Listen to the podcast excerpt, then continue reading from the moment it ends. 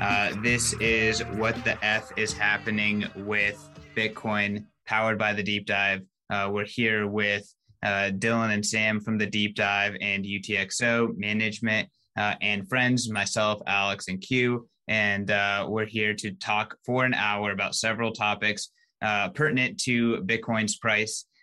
so, I guess before we get into the content, Dylan, do you want to jump in and kind of chat a little bit about what you and Sam do on the deep dive every day and what the newsletter looks like.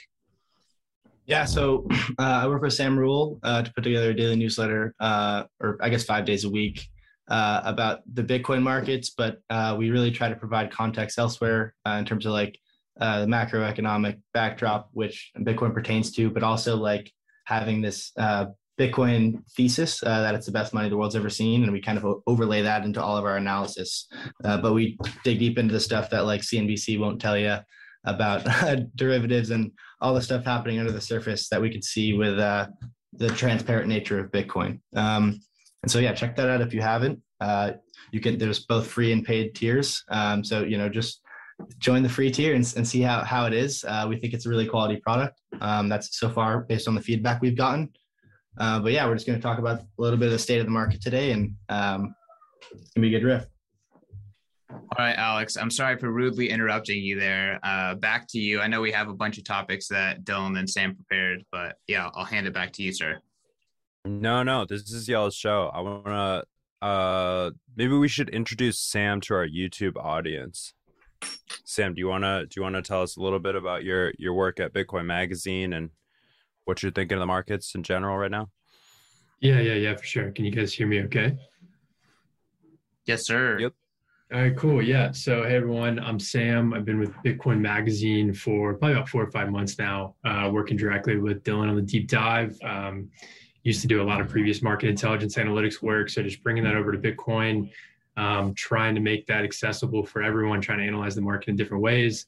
Um, in terms of like i guess like an intro with with my current market outlook uh, kind of in this ranging consolidation kind of boring market phase i think boring is sometimes can be good for markets long term but um, kind of everyone expecting kind of a parabolic q4 move uh, coming into the the last few months and i think what we got is maybe a more cautious stand in the market a lot more selling off a lot more of people uh, maybe not bringing in the institutional demand um, at scale that that we saw would be. So, you know, currently as we sit right now, I'm I'm always a Bitcoin buyer. I'm pretty long term bullish on you know the five ten macro year uh, kind of viewpoint. I think we can get into some of the macro, but um, more cautious right now. More cautious in terms of like market sentiment and thinking of where the Fed is going to go with with uh, rate hikes and um, so we can discuss some of that, but um, I think a unique time for for Bitcoin coming into its third halving cycle here.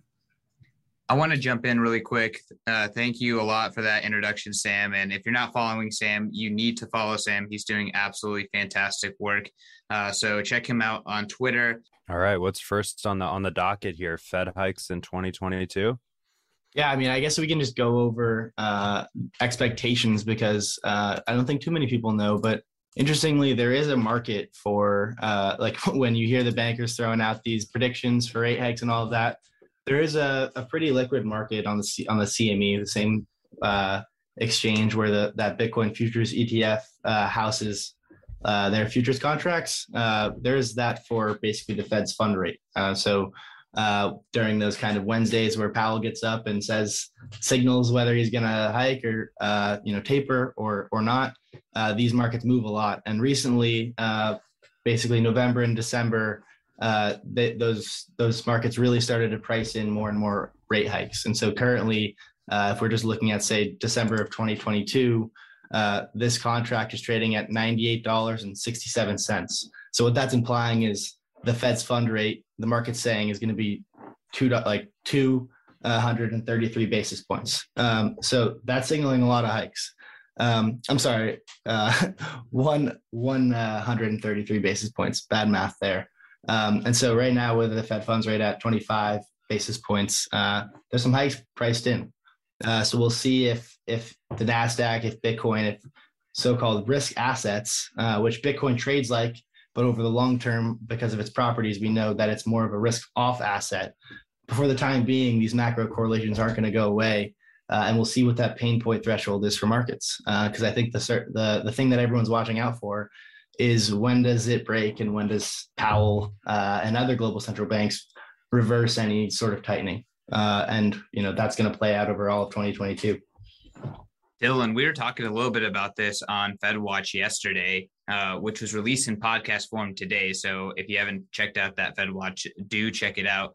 Um, but I personally am really skeptical that there will be any significant rate hiking. Maybe there'll be a little bit, and uh, the market will kind of panic again, uh, like it did. Uh, I think it was 2018 when it happened when uh, the Fed tried to get tighten a little bit.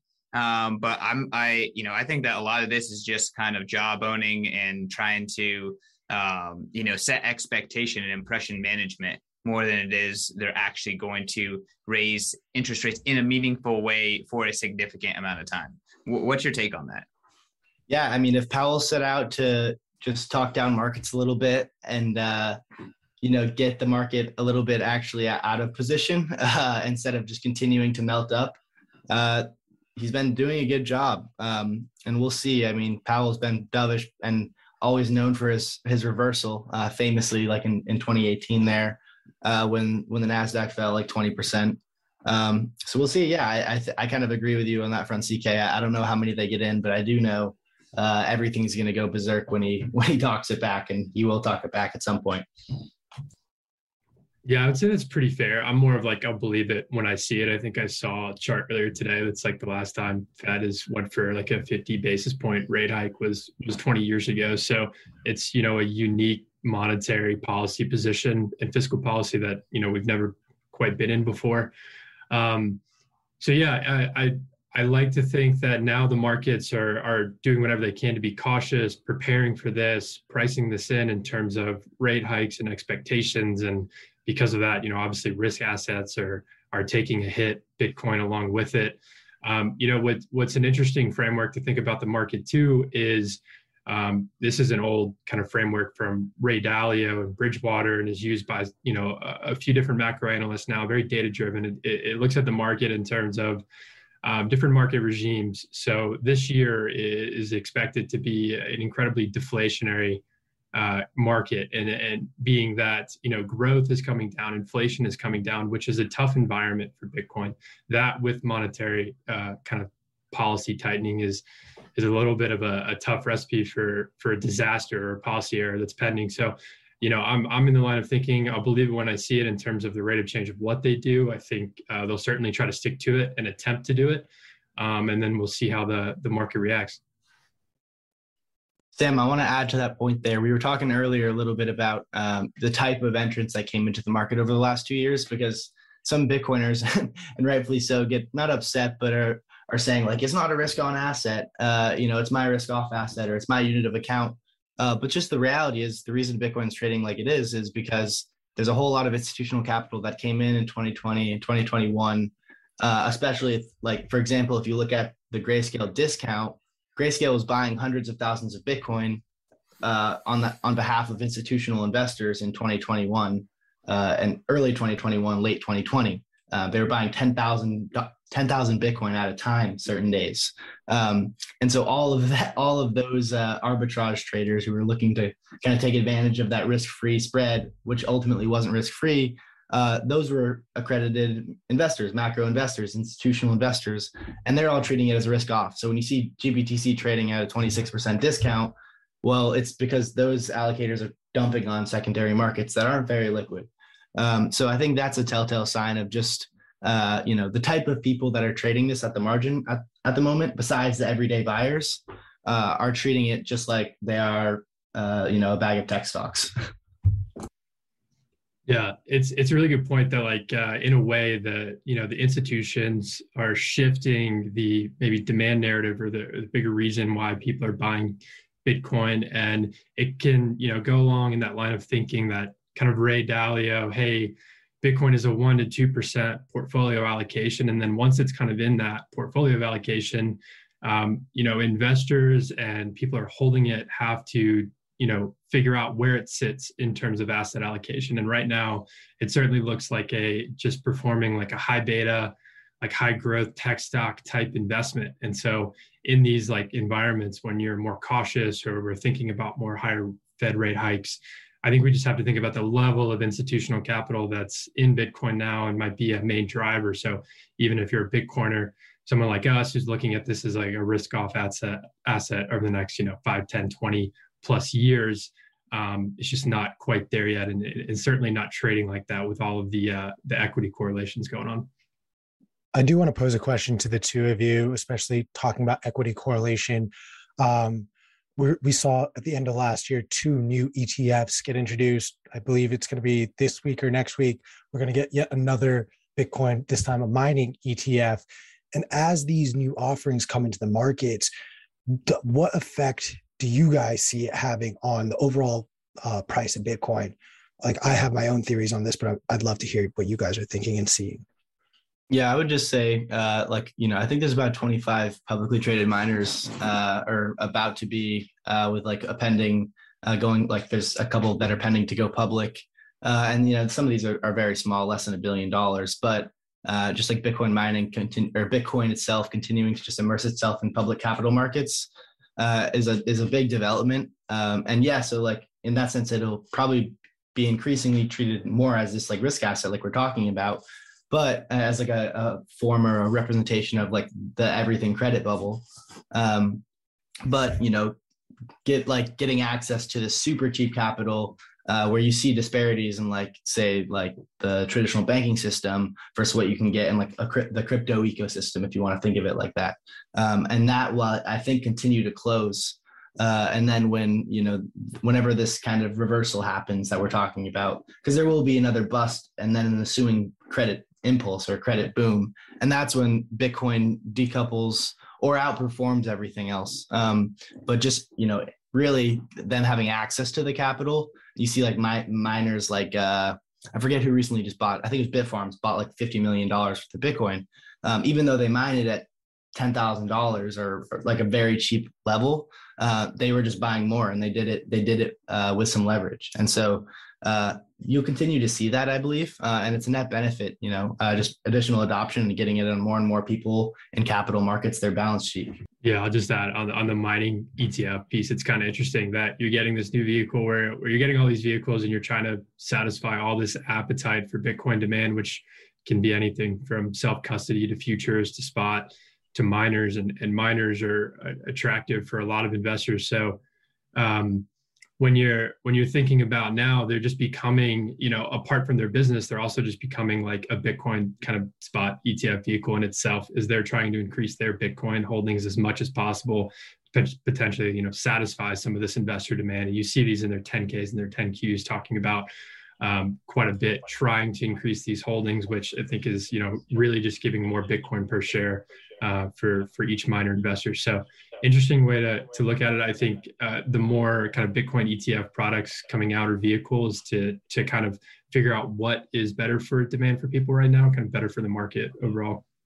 But yeah, in terms of what's happening with the market, I really I think you y'all ta- touched in on this a little bit, but uh, there is a really strong correlation between Bitcoin and tech stock and tech stocks, and you know a lot of the same people that are trading Bitcoin are trading tech stocks. Um, is there anything like deeper that you guys can pull from that? And is this a correlation that you think will will last? Um, I know Dylan, you did mention that eventually there'll be a, uh, you know, some sort of a uh, separation or or a break in that correlation. But uh, let's I, I would love to dive down that a little bit deeper, just because it seems as though Bitcoin is monetizing, and uh, that's something that is is difficult to uh, to separate from other equities? Yeah, I think the, the really interesting thing and the reason that it does meaningfully decouple uh, at seemingly random times, right? Uh, if you just think about after the 2020 uh, stimulus, when Bitcoin ranged at $9,000 for seemingly like six months while while everything in that in the legacy world mooned. Um, well, like what on-chain analytics can show you uh, is oftentimes is is these like supply demand dislocations occurring or uh, unfolding under the surface, you know, and it's not being shown by the market price, but like these massive accumulation periods that are occurring. Um, and you see like with with say long-term holder trends, which is uh, just a classified UTXO that's that's held for about 155 days. Uh, a, a basically technical term for Bitcoin being held for a long period of time. You see that that long-term holders accumulate uh, through bears and consolidation periods uh, and actually distribute at, at the top of markets um, naturally because the incentive to sell increases. Uh, and so we can we can start to see uh, this accumulation just start to uh, turn around again.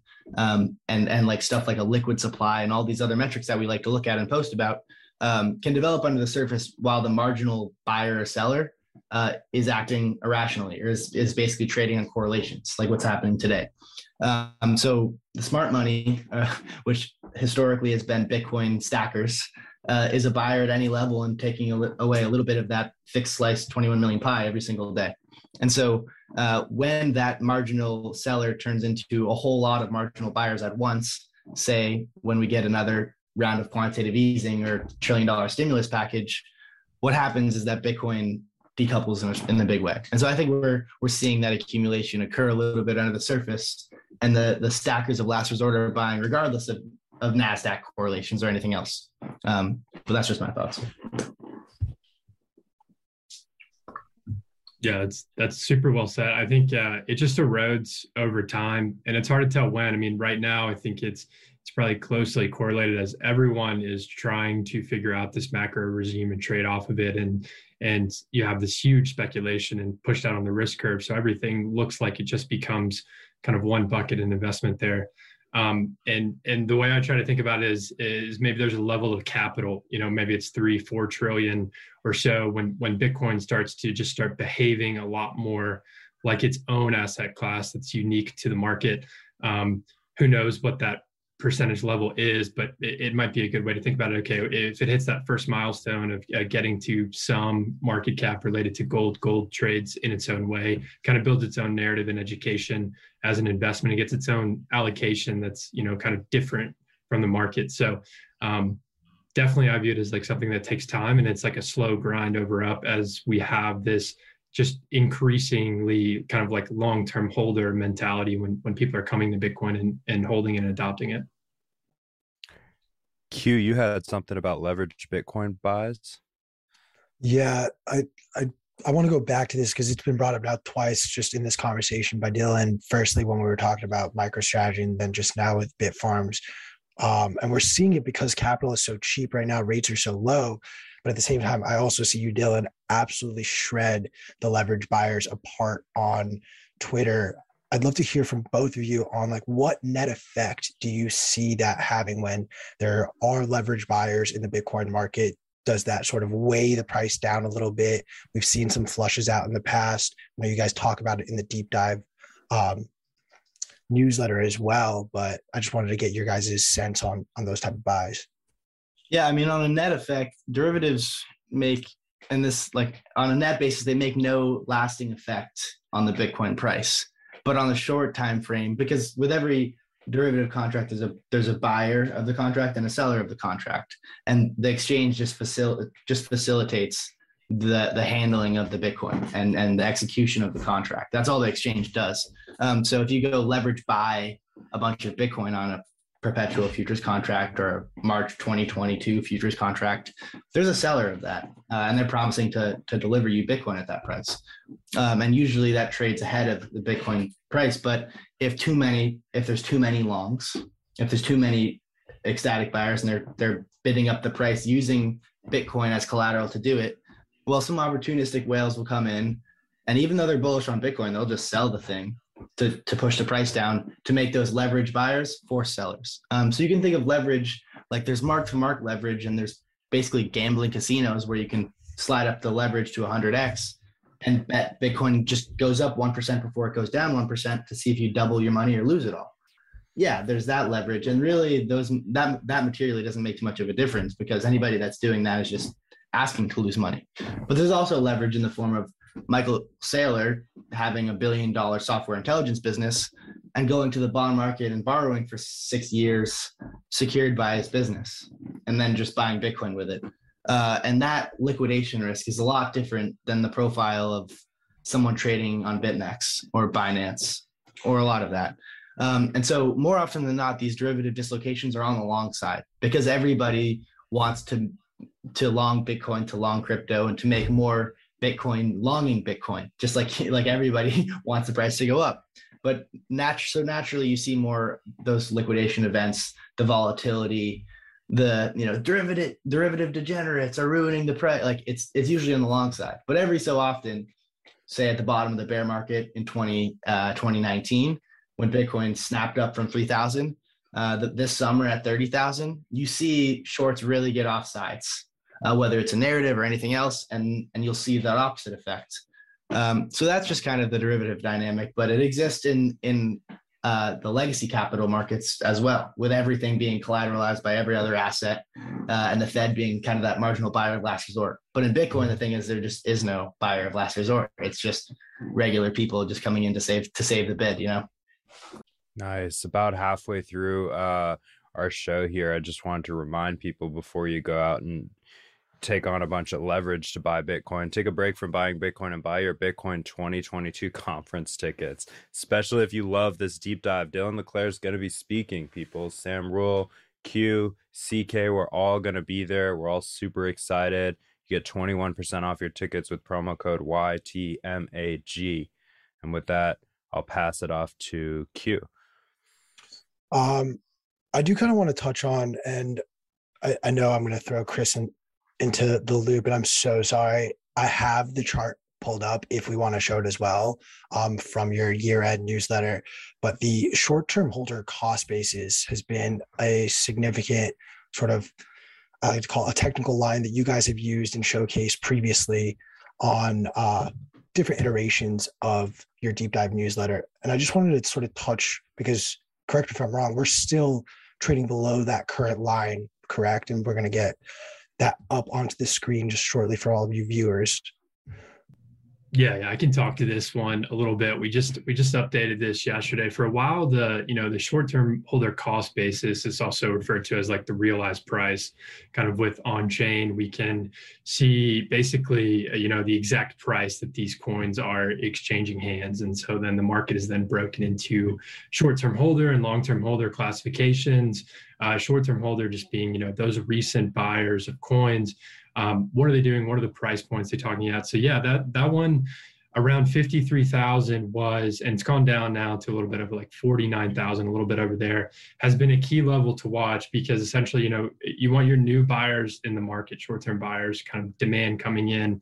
Um, you want them to be uh, profitable, right? Or right, or like in line with Bitcoin price. And if that gets too out of line with price and dislocation, I think right now they're down 15, 16% on average. And that's kind of a rough, you know, short term holder cost basis realized price is like a rough way to look at the market because that can also include coins just moving on the network, not necessarily, you know, being sold or, or bought as well, um, but just kind of trading addresses and wallets. But yeah, that's been a key one. And that's one we've talked about a lot when it was 53 to say, like, hey, if we're going to continue in this, uh, parabolic type rally or if we're going to see more strength in bitcoin really want to see the market surpass that level. So I think that's a really useful on-chain uh, kind of metric to look at. And, and, kind of with the reverse, you can see the long-term holder realized cost basis, which is much lower. It's around 17,000 or so. And there's very little times that that price kind of goes below that, that long-term holder cost basis. Yeah, and, and really just wh- why that's important is like if you look at every single bull market in the history of Bitcoin, it's essentially long-term holders corner the market corner a, a large majority of circulating supply, and short-term holders, just coins that are young, is if you want to call it that, uh, are basically um, competitively bidding or competitively trying to acquire their stake. Uh, and so during every bull market, you see this cost basis of these of these young coins. Uh, if when the market price touches, it almost like acts like a, a super strong level of support, uh, and it's defended very hard. And so uh, when that falls, you're just kind of seeing uh, the bullish structure, like Sam said, break down uh, to you know to to lower levels, uh, and then that long-term holder accumulation continues on. Um, so it's almost like a back and forth yin yang relationship uh, that we see, and we can quantify it all with with the on-chain analytics. Awesome. I, th- I guess then uh, we would be remiss to not be also talking on the other side of that, the long term uh, holder cost basis, and sort of can you walk us through a little bit of like what effect those two have off of each other? Is there one in particular that you're paying attention to? Are you guys sitting there like, dude, that is the wrong line? Don't even look at it. Um, walk us through a little bit of that. Like I'm a moving average guy when it comes to stocks and technical analysis, so that's why I love I love the uh, the different sort of lineages that you guys have created through the deep dive program. Yeah, I mean, I just if you want to combine them together and just just use realized prices like more like a just an aggregate market market cost basis. Um, we really like to look at that. Uh, that's been like this historical generational buying opportunity threshold, and that's at like twenty four thousand. Uh, and if we if we got that low, it might be a little lower just because of some capitulation with of coins. But yeah, I mean that's kind of when you're looking at like Bitcoin and like the oscillator bull and bear markets. Uh, that realized price, that aggregate network cost basis is basically the line in the sand between like, you know, you're not going to get a better entry or much of a better entry. And so, you know, if you're feeling like risk risk adverse, throw a limit order at 25k and you know just turn log off Twitter. Uh, but if not, you know, continue to stack. But I think that's what we really like to look at is like the ratio between price and realized price, and you can kind of see some really cool trends uh, with like local boom and bust cycles. Uh, and so we're you know we're kind of in the middle of a bust, uh, you know, 40% down from the highs. Uh, I mean, it's I'm allocating to Bitcoin right now. I know uh, UTXO is, and most of us are feeling really bullish. Um, but yeah, that's probably when you're thinking about like levels. That's probably I would say the lowest that we'd uh, we could expect. Dylan, I find it funny to say that if you're uh, if you're conservative, then you should put a limit order. I'd say if you're not conservative, go with the limit order, and if you're conservative, then you should be stacking. You should just be stacking regularly, price agnostic, just dollar cost average on a regular basis. Yeah, I, I agree, and that's what I do. But uh, but yeah, I guess conservative in the fiat fiat world sense. this is saving advice, guys. So this is how you save. You just you just dollar cost average. Um, yeah, Dylan, that Bitcoin. Sorry, Alex. Dylan, I wanted to ask you, and, and, and Sam, feel free to jump in too. But a lot of people are talking about much lower Bitcoin prices, and part of that is fueled by fears of interest rates being hiked, and part of that is kind of fears on like the stock market is just going to pull uh, Bitcoin and other assets down as kind of macro uncertainty continues to mount. I mean, are these unfounded fears, or I guess like in terms of like w- what are the the bigger picture things that are happening uh, that could cause the dollar to spike? Because really, that's what makes asset prices go down is dollars appreciating. Uh, yeah, I would say um, you know there's a lot of ugly stuff happening in the world right now. Energy, the price of oil is is going parabolic. Uh, and conversely, that's actually deflationary. Like paradoxically, that's deflationary in the sense that uh, as oil price really spikes, uh, it pr- puts a lot of pressure on consumer and corporate balance sheet margins uh, for everywhere uh, on the planet. And so, in that sense, uh, it causes kind of a credit unwind eventually. That's if you look at like what happened in the housing crisis of 08, uh, it was really like energy went parabolic and then fell off a cliff as there was almost like this huge credit impulse, money boom, and then all of a sudden it unwound, and that's kind of what happens with, with fiat and the like the cyclicality of it all. And with I think we're in that downswing. And so in terms of Bitcoin, I'll share a chart here. Uh, since the summer, we've seen basically the entire market's driven by derivatives. Uh, just look at the I, I shared a tweet earlier uh, if you want to look at that, but on Twitter Spaces. But it's just the price overlaid with the derivative annualized basis. So like the spread of three uh, three month futures, and then you just annual, annualize that, uh, and price is traded one to one with that. So uh, what you're kind of seeing is just incumbents are just bidding against each other uh, almost, and like a uh, it's just incumbent capital and crypto markets that are bulls and bears, and and the legacy allocators. Not that they're not here or, or not coming, but for the for the meantime, you know, mostly that those that crowd is risking off. Uh, so we're, we're already, that's already been priced into a large extent. What brings lower levels? Uh, well, 40K looks really strong. uh, from the spot side of things. Uh, we've seen a, like a couple rallies from the lows in this range uh, that were led by spot markets, and you could see that with reflected in the funding rates and the derivatives. Um, but if that breaks down, you have a lot of you have a lot of potential leverage uh, that's both transparent in terms of like being mark to market derivatives, but also uh, off like not that very transparent like you know just just basically debt in crypto markets that is all collateralized. And so that could lead to some sort of cascade into the 30s like it, it could. It's a non-zero probability. Um, but you know we'll see if that comes. I'm curious also just to kind of get a sense from you guys. I i'm always of the side that as we continue to introduce some sort of an asset that's not a traditional stock into these stock markets, we start to see this coupling effect. Dylan, you you touched on the decoupling that we need to see for this sort of next bull run up. What are what are things you're keeping an eye on? What are is is it something out of the legislative area? Is it something out of the Fed, something they say, a policy shift or change? What are sort of clues that you're keeping an eye on for that decoupling? Yeah, I mean, I would just say bigger picture, like aside from any like real analytical framework or like correlation or chart, you just see the broader adoption of Bitcoin happening daily. Like Intel yesterday, uh, we're probably going to see it in other couple countries in 2022. You see the proliferation of the Lightning Network and that scaling faster than anybody can imagine. Uh, the 2017 bull market, Lightning wasn't even a thing; it was a beta concept now you're able to send money over Twitter in the form of dollars, yes, but it's using the Bitcoin network to do it, uh, and it's you know it's seamless. Um, so it's like Bitcoin is scaling in that sense. Uh, Bitcoin transactions to use the network, it's unbelievably unfairly cheap. So much so, it's so cheap that in 2022 there's FUD about the Bitcoin supply cap because fees are so low.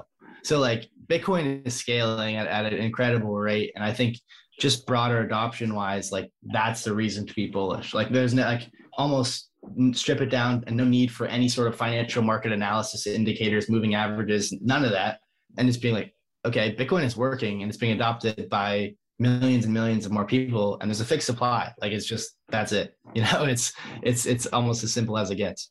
Um i i want to jump in here too because i find it absolutely mind-blowing that people look at the the bitcoin mempool situation and fee situation and think wow we need to manufacture need for block space.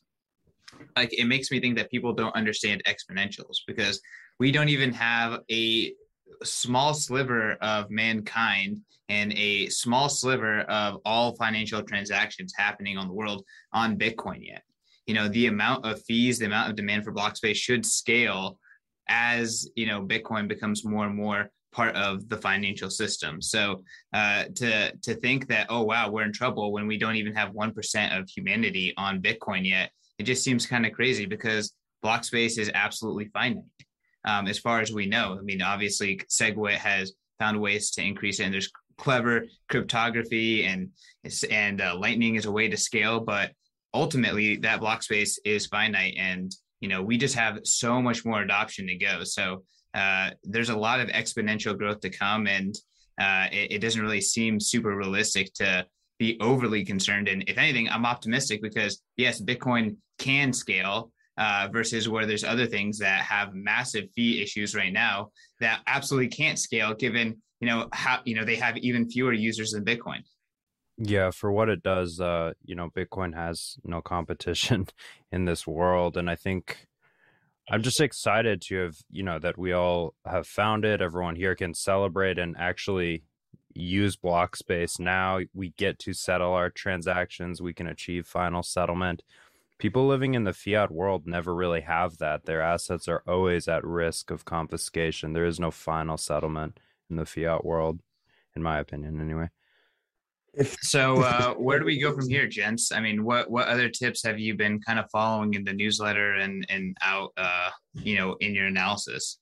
Yeah, I think it's just staying patient. Uh, you know, it's that's part of the the challenge and the fun of of producing uh, analysis and coverage and, of what's happening daily. Uh, some there's sometimes there's really really crazy periods uh, where it just seems like a million things are being thrown at you, and sometimes there's just periods where you know just to be patient and and stick with your your long-term thesis. And so uh, we're still giving the coverage, uh, but really uh, a lot of the like on-chain stuff, the derivative stuff, really hasn't changed from a month ago, from a couple months ago. It's if anything, it's just kind of again this macro narrative that's being priced in that everybody's watching. Uh, I've been honestly watching equity markets sometimes more than I've been looking at like some of the Bitcoin analytics that I usually look at uh, recently because that's that's the game at the moment. Um, but in terms of what to do, it's just you know if you value your net worth in in Bitcoin terms, which I think uh, is is a no brainer thing to do, then you should be you know getting to all time highs every day.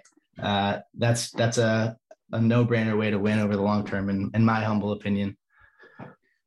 What in equity market markets are you following in particular? Like, what are the signals that you're looking for? Uh, what do you see as kind of leading indicators? Uh, well, yeah, leading indicators is tough. I mean, everybody wishes they had the, the secret sauce, but uh, just looking at the ind- indices, uh, S&P 500, more so tech, the NASDAQ, uh, looking at ARK Invest, uh, a lot of like the more speculative things. Um, if you want to look at the VIX, which is the volatility index of the S&P 500, uh, it's kind of like a good tracker for uh, risk off in markets. Also looking at the, the DXY, the dollar currency index. So the dollar strength against a basket of fiats. Uh, and when that's increasing, then usually assets, including Bitcoin, take a hit because the dollar's appreciating. So just just looking at all these things daily, and uh, I mean, waiting for a, big move. But for the meantime, it seems like everybody's just kind of kind of preparing for something. So maybe we get lulled to sleep a little bit longer. I said there's nothing uh, nothing better than a little uh, uh, sideways action to just appreciate all that we've learned in this Bitcoin space and just like continue have a moment to breathe and actually um, you know catch up and explore new topics in Bitcoin and find new ways to you know trade value with the world and uh, accumulate more Bitcoin, just upping your your all time high day by day, like Dylan said. And volatility would be fun going into the conference, but yeah, I, I agree. I, I can't I can't hate it. I mean, as a Bitcoin bull, you almost root for price to dump just because you know that your your DCA and you know all that powder that you have uh, laid off to the side, if you do have any powder, it's just going to go a lot further. So uh, it is pretty exciting when you do denominate your wealth in Sats uh, when Sats are on sale. Here's a funny story uh, about anecdote about myself. Uh, with when I was asking for uh, like when I was negotiating with with uh, BTC Inc., I asked for a large chunk of my salary to be denominated in Bitcoin at 57k. Uh, so, so I didn't get that, uh, unfortunately. But fortunately, it looks like it may have it may have helped. Someone was looking after you. Someone wanted to make sure you were taken care of. um, I oh, want to touch man. on. You brought up yesterday, um, like the mining, all these mining companies keep talking about hash rate, and expectations are at the end of this year, we're going to see a hash rate break above 300. Um, today, we just hit a new all time high in the hash rate. We have Intel coming in, as you just brought up as well, to build out new miners, and this competition should hopefully help decrease the cost of miners as well as increase just their capabilities. What, if any, effects are you sort of paying attention to? How much are you giving credence to the present hash rate or, and what are your expectations for um, the next six and 12 months?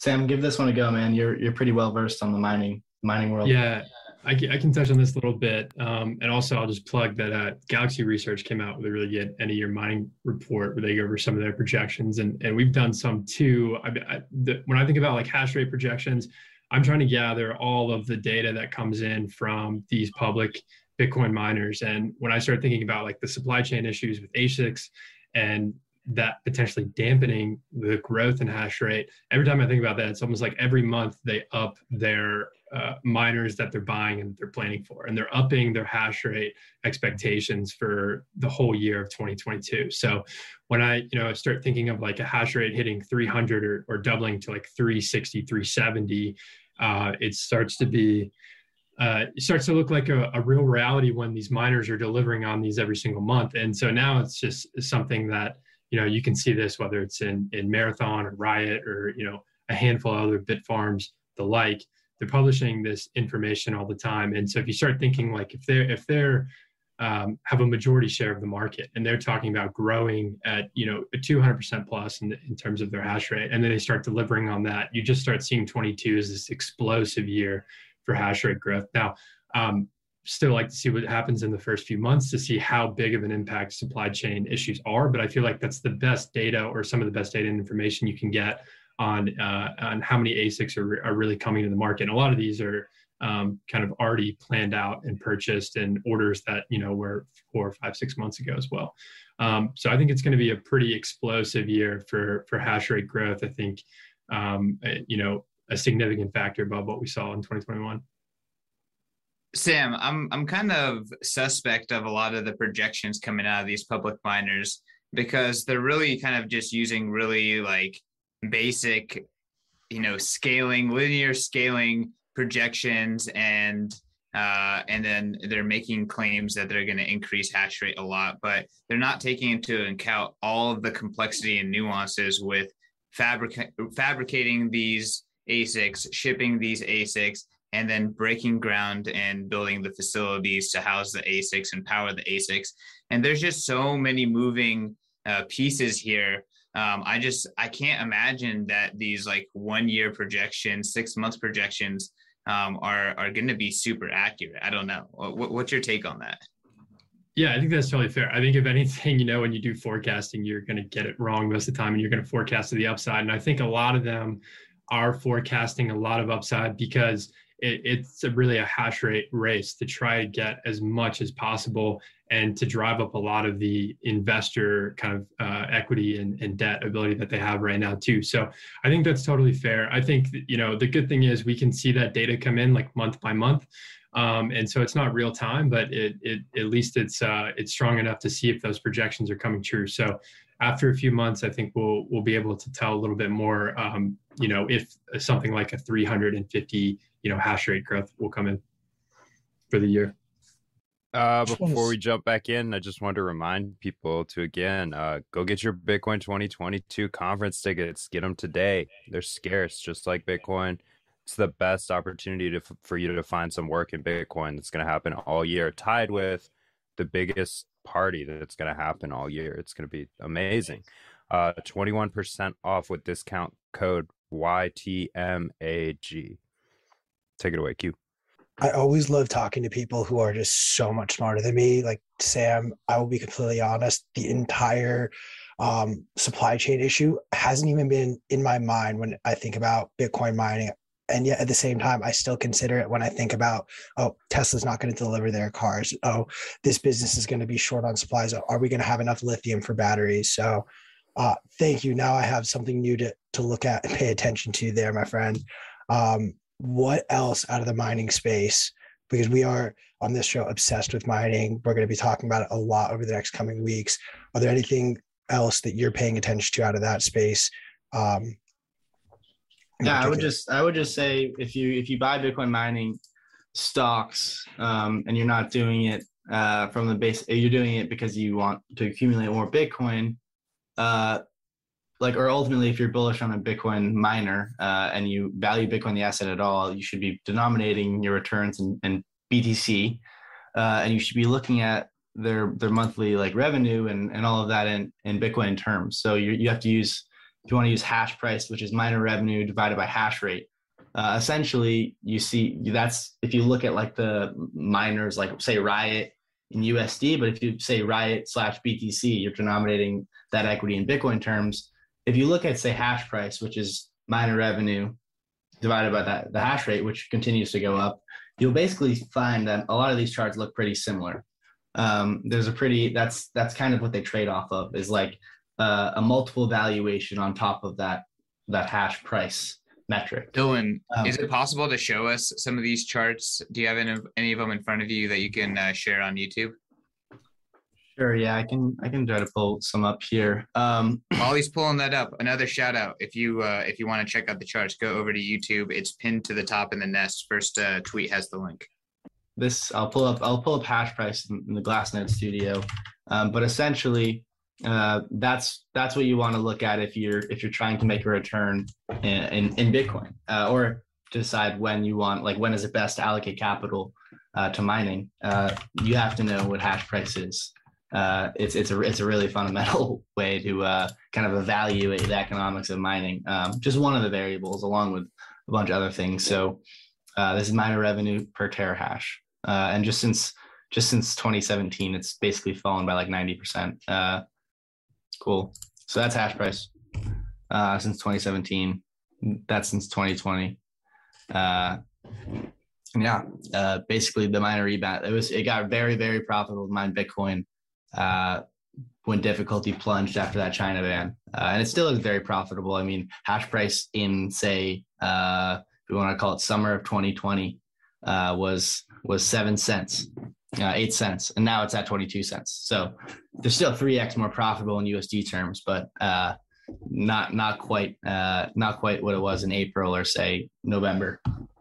That was a really great chart, Dylan. Thanks a lot. And I mean, I would love to to learn more about that. I'm sure you've talked about it on the deep dive, but um, yeah, this just idea of the profitability to mine a Bitcoin. Uh, I've heard, you know, people say that mining in Jamaica at 50, uh, 50 cents per kilowatt hour is is profitable for some people. Um, can you talk about like what the average price of mining a Bitcoin is today? Um, and you know how there's still an enormous amount of room for arbing that that price difference price difference between the market price and uh, what some miners are acquiring Bitcoin at. Yeah, for sure. I mean, there's no uh, we we can kind of throw some models together to assume like a production cost of Bitcoin, but really uh, it's different depending on your, uh, your your cost per kilowatt hour. And I will say, I will preface it with saying I'm not an expert here, and I would I would throw it to Sam uh, on more of the exact numbers, maybe put him on the spot. But uh, I think like the publicly traded miners are mining for like 10k per Bitcoin, and even at like some residential uh, areas, like I know where I live, I could I think my production cost with a like an S9, which is not a state of the art Bitcoin miner. It's been in circulation for a few years, can still mine at uh, good good profit at like 35, 40k cost. Um, so you know anybody that's kind of still flooding uh, like the Bitcoin the network or its security model, despite the halving event in 2020, uh, miner revenues in, in dollar terms, which is still again like the global unit of measure, uh, despite us living in like Bitcoin land, uh, despite the halving event, they're 4x more profitable. So uh, just something to think about uh, when uh, you're thinking about Bitcoin security model. Yeah, I think the, the number range are like two two to six cents per kilowatt hour. I mean, ranging. Uh, I know if like if you're if you're like a, a, retail doing something with like Compass or something like that, and having that managed out, it's it's like six or seven cents per per kilowatt hour. Um, so still, you know, pretty profitable to do depending on like what price you're getting your ASICs at. I mean, they're they're uh, it kind of moves with the Bitcoin price. If you're buying ASICs, you know, five six months ago, uh, it's probably a great buy. But you know, ranges with with especially with new ASICs coming out, kind of these new models and seeing what prices are going to be, kind of really determines on the margin of like what a what a small miner can make in terms of profitability. So to me, it's have- really really exciting to you know just see people being able to home mine. I remember throughout the entire bear market, 2018, 2019, uh, there was no confidence in any individual's ability to secure the network. I remember multiple people asked me, Hey, should I mine? And I said, Hell no, do not go mine. Go and go, just buy Bitcoin. It's much easier. Uh, it's it's a surefire bet. That's what you should do. And in hindsight, you know, if they were actually serious operators, that was actually bad advice because if you were to have gotten and established yourself back in 2018, 2019, uh, you would be raking in the dough all of 2020 and 2021. Um, and again, you know, the cost difference between what a miner acquires Bitcoin for versus what uh, buying it on the spot market you can acquire it for, you know, that is the reason to mine. And you know that is ultimately the incentive structure that that drives the network forward and it's really exciting to see old machines and residential uh, Bitcoin hobbyists being able to, um, you know, acquire uh, KYC free sats that way. Um, obviously, you know, if price does go down, if we enter into a bear market, you know, those higher price uh, miners are going to get squeezed. But I still think a lot of uh, hobbyist miners are going to keep mining regardless of you know losing uh, losing money in fiat terms uh, just to uh, acquire those KYC free Sats, and uh, in a long enough time frame, it's going to pay off anyways if you're bullish enough. And it's a secondary heat source, so up where I live, when it's where it's zero degrees and it's negative ten some nights, you can fire them up in the basement and, and keep the house warm, uh, and factor that into the economics of it all. Dylan, I love your analysis where you kind of break down how debt and uh, owning Bitcoin works. And you know, if you have any debt in any uh, sort of context, and you're also hold Bitcoin, uh, you know, theoretically you're leveraged long Bitcoin. And I guess uh, when you like think of all things in terms of Bitcoin, uh, you know the the efficiency and the oneness with the network it's uh, it's kind of inevitable. And uh, just you know heating your home with your asic is is kind of the physical manifestation of that. It's a great way to put it. I've never never thought about it like that. Cosmic thoughts always here man. We got we got about five more minutes left on this chat. I think it's a, a good time for kind of closing words and maybe talking one last time about the deep dive.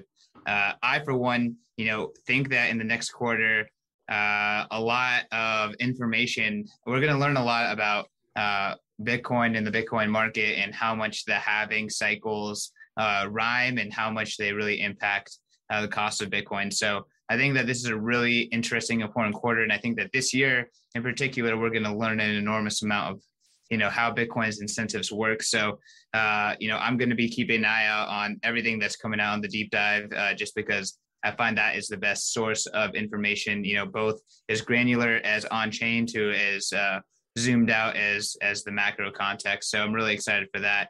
Um, and yeah, I guess uh, that's it for me. I'll pass it over to uh, I guess who wants to go next. You want to go? Uh, you want to go, Alex? Yeah, sure thing. I second that. Get yourself on the free tier. There's nothing like getting the day uh, the deep dive every day. Start your day off right, get some good reading in, get your education on Bitcoin and the broader markets up to speed. And uh, yeah, apart from that, I would say, you know, again, get your Bitcoin 2022 tickets and come hang out with us. Um, come enjoy life in Miami with like minded or not so like minded Bitcoiners.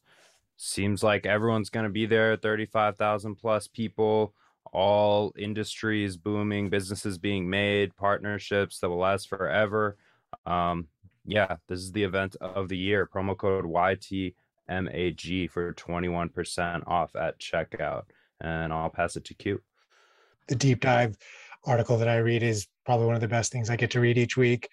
Like I've just learned even more through this conversation today. And if any of you guys took away even one nugget of information from what both Sam and Dylan have talked about. I cannot stress enough how great and how hard these guys work on their product.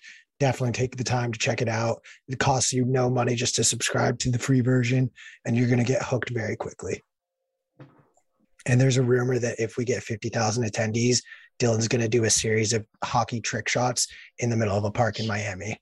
So let's get to 50,000 attendees. Big if true yeah, uh, this is a fun combo, guys. Appreciate uh, all the kind words with the deep dive. We work hard on it for sure. Uh, we're gonna we're dropping our our daily dive uh, shortly after this, so uh, don't miss it. And uh, until next time. What are you covering on the daily dive? What are you covering on the daily dive, Dylan? We're talking about GBTC hitting that all-time low dis- to discount to net asset value and its implications on the market, and just giving an overview of how the GBTC uh, structure works, the the product structure works uh, for those that that are unaware. So that's what we'll we'll uh, be covering today. Awesome, Sam. You want to close this out? Yeah, let's do it. Um, excited about what we got coming with a deep dive, doing a lot of different analytics, visualizations. Uh, right now, analyzing a lot of um, and talking about some on-chain metrics over kind of 20 cycle indicators and where they're at in terms of kind of bottom top metrics in the cycle. Um, I'm personally excited to see how kind of the halving cycle dynamics play out, but I'm, I'm mostly looking at kind of getting a handle on institutional demand that potentially can come in over the two or three months and looking at the data that's coming in there as, I think that's going to be a big catalyst. So, um, yeah, like everyone said, you can see we'll, we'll, publish work on Twitter. You can sign up for the free version, and if you like that, we got a paid version as well. So, thanks for having us, guys. Yep. Yep. Yep.